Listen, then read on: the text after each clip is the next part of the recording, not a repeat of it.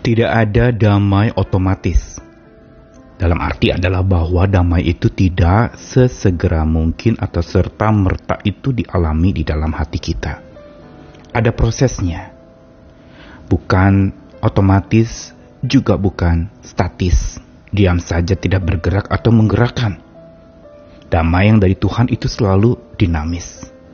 Yang berarti selain ada proses, damai itu membuat seseorang bisa benar-benar hidup di dalam satu ketentraman yang besar yang melampaui segala perasaan dan pikiran manusia. Yang berarti damai itu bukan sekedar sebuah emosi tentram, tenang, dan sepi, sunyi, senyap saat itu kita katakan damai. Bukan itu. Tapi damai yang melampaui akal berarti adalah sebuah damai yang justru Secara realita mungkin penuh penderitaan, kesusahan, tapi melampaui akal pikir manusia, ada Tuhan yang maha hadir, membuat kita bisa memikirkan hal-hal yang benar, yang baik, yang mulia, dan saat dalam penderitaan, kita tetap masih bisa memikirkan berita dari Tuhan yang penting di balik segala macam derita. Dan kekhawatiran itu memang tidak terjadi dan hilang lenyap begitu saja perlu ada sebuah proses di mana kita berani melepaskan kekhawatiran itu dan tidak menggenggam erat-erat. Karena apa? Kekhawatiran itu makin digenggam, dia akan makin mencengkeram. Saya Nikolas Kurniawan menemani di dalam Sabda Tuhan hari ini dari Filipi pasal 4, ayat yang ke-6 sampai ke-7 dari Alkitab versi Bahasa Indonesia masa kini. Janganlah khawatir mengenai apa pun, dalam segala hal berdoalah dan ajukanlah permintaanmu kepada Allah. Apa yang kalian perlukan beritahukanlah itu selalu kepada Allah dengan mengucap terima kasih. Maka sejahtera dari Allah yang tidak mungkin dapat dimengerti manusia akan menjaga hati dan pikiranmu yang sudah bersatu dengan Kristus Yesus. Ungkapan ini di disampaikan oleh Rasul Paulus yang bukan dalam keadaan yang sebenarnya sedang damai di sekelilingnya. Dia ada dalam penjara. Masa yang begitu pengap dan masa yang begitu berat buat dia lalui, dituduh melakukan satu tindakan yang sebenarnya bukan kejahatan. Dia dianggap menyimpang dengan ajaran-ajaran yang berbeda dengan ajaran yang dipahami pada waktu itu Tentu saja sebagai manusia bisa saja dia mengatakan bahwa saya sedang tidak damai. Saya sedang khawatir dan takut. Saya tidak tahu masa depan saya seperti apa nanti keluar dari penjara bagaimana dan bagaimana keluar dari penjara pun ini tidak mudah karena saya dituduh melakukan satu tindakan yang begitu fatal dan merusak, menyesatkan banyak orang. Kekhawatiran Rasul Paulus jelas ada. Tapi yang menarik dalam kitab Filipi tak satu pun ungkapan di mana dia khawatir, dia takut, dia gentar, dan dia tidak bisa bertindak apa-apa itu tercantum tidak ada. Yang ada dalam Filipi adalah ungkapan-ungkapan bersuka cita. Dia masih bisa menguatkan orang-orang yang khawatir padahal dia sedang sangat khawatir. Dia masih bisa mengingatkan orang-orang itu tetap bersuka cita padahal dia ada di dalam satu tempat yang sangat memungkinkan. Dia sangat berduka cita. Apa yang dimiliki oleh Rasul Paulus. Apa rahasianya sampai dia bisa tetap memiliki damai sejahtera dari Tuhan? Kita pikir damai sejahtera dari Tuhan itu adalah saat hidup kita sejahtera. Semua tercukupi dan kita katakan itu damai. Atau damai sejahtera kita indikasikan dengan satu kondisi di mana ketenangan, kesenyapan, kesunyian itu terjadi. Tidak ada angin badai yang bertiup, tapi angin sepoi-sepoi yang menenangkan, menentramkan. Kita sebut itu healing sebuah proses di mana kita semacam retreat dan lalu kemudian kita tenang di situ. Sebenarnya damai melampaui itu. Bukan sekedar sebuah keadaan atau keberadaan di sekitar kita, tapi justru bicara soal keadaan di hati kita. Situasi dan kondisi di dalam diri kita, dalam jiwa kita yang hanya bisa diberikan oleh Tuhan. Tapi Tuhan memberikannya pun tidak sembarangan orang yang dapat menerimanya.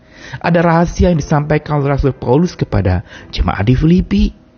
Yaitu apa rahasianya untuk supaya damai sejahtera yang melampaui pengertian manusia itu dapat dialami, dirasakan, dan bahkan mengikat erat, memberikan kekuatan kepada Rasul Paulus, rahasianya adalah serahkanlah khawatirmu.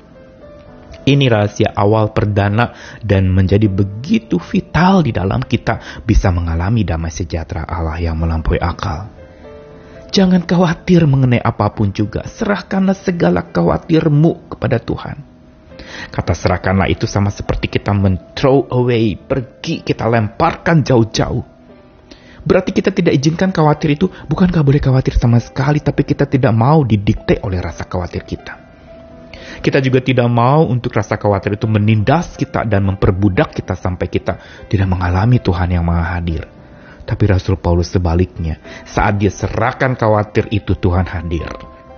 Saat dia lepaskan dan lemparkan khawatir itu, Tuhan justru menemani dia dan memberi kekuatan. Dan tentu saja cara dia melepaskan khawatir itu membuat khawatir itu tidak digenggam lagi. Yaitu ketika dia mengatakan, dalam segala hal berdoalah. Ajukan permintaanmu kepada Tuhan. Apa yang kau perlukan kasih tahu Tuhan. Dan ucap syukurlah senantiasa. Ini rahasia-rahasia untuk supaya jalan menuju damai yang melampaui akal itu kita terima dan kita alami.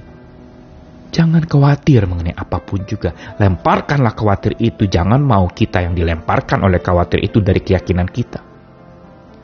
Dan juga dalam segala hal berdoalah untuk supaya orang yang menyerahkan khawatir buktinya adalah dia selalu berdoa dalam segala hal. Ajukan permohonan kepada Tuhan. Jangan minta kepada manusia yang kau akan kecewa, tapi minta kepada Tuhan dia akan memberikan apa yang kau butuhkan sesuai dengan kemurahan kasihnya. Apa yang kau perlukan dikatakan, kasih tahu Tuhan. Jangan kasih tahu dulu orang lain saya lagi capek atau mungkin posting ke mana-mana kasih tahu saya butuh ini, saya butuh itu, saya sedang stres, saya sedang butuh healing dan sebagainya. Kasih tahu dulu pertama-tama kepada Tuhan sambil mengucap syukur. Jelas sekali pilar-pilar ini yang menunjukkan orang yang mau melemparkan kekhawatirannya yaitu selalu berdoa, bermohon kepada Tuhan, lalu kasih tahu kepada Tuhan, dan mengucap syukur. Semua bicara soal bagaimana kita ungkapkan itu kepada Tuhan kita. Berdoa tuh bicara kepada Tuhan, ajukan permintaan tuh bicara kepada Tuhan. Kasih tahu kepada Tuhan juga apa yang kita perlukan. Dan mengucap syukur itu juga adalah sesuatu yang kita sampaikan kepada Tuhan. Baru sejahtera, damai Allah yang melampaui akal yang tidak dapat dimengerti oleh manusia itu akan memelihara, menjaga hati dan pikiran kita saat di mana kita menyatu dengan Tuhan kita. Pada saat itulah kita lemparkan khawatir itu dan kita tidak dilempar oleh khawatir itu dari keyakinan kita. Tapi di situlah kita terus terjaga hati dan pikiran kita oleh damai sejati Allah yang melampaui akal. Pelajaran hari ini mau kasih tahu kepada kita makin digenggam khawatir itu akan makin mencengkeram makin dia akan mengikat kita. Makin kita mendekat dia, makin kita terikat olehnya. Tapi lepaskan dekapannya. Berontak dan jangan mau khawatir itu mendikte dan menindasmu. Tetapi ketika khawatir engkau lemparkan, engkau lepaskan, maka damai sejati, sejahtera dari Allah yang melampaui segala akal selalu hadir dan menenteramkan jiwa kita. Mari kita belajar. Makin digenggam, makin mencengkeram, tapi makin dilepaskan, makin kita bebas. Selamat, serahkan segala khawatirmu kepada Tuhan agar damai sejahtera Allah menguasai hidupmu. Tuhan mengasihi kita sekalian. Amin.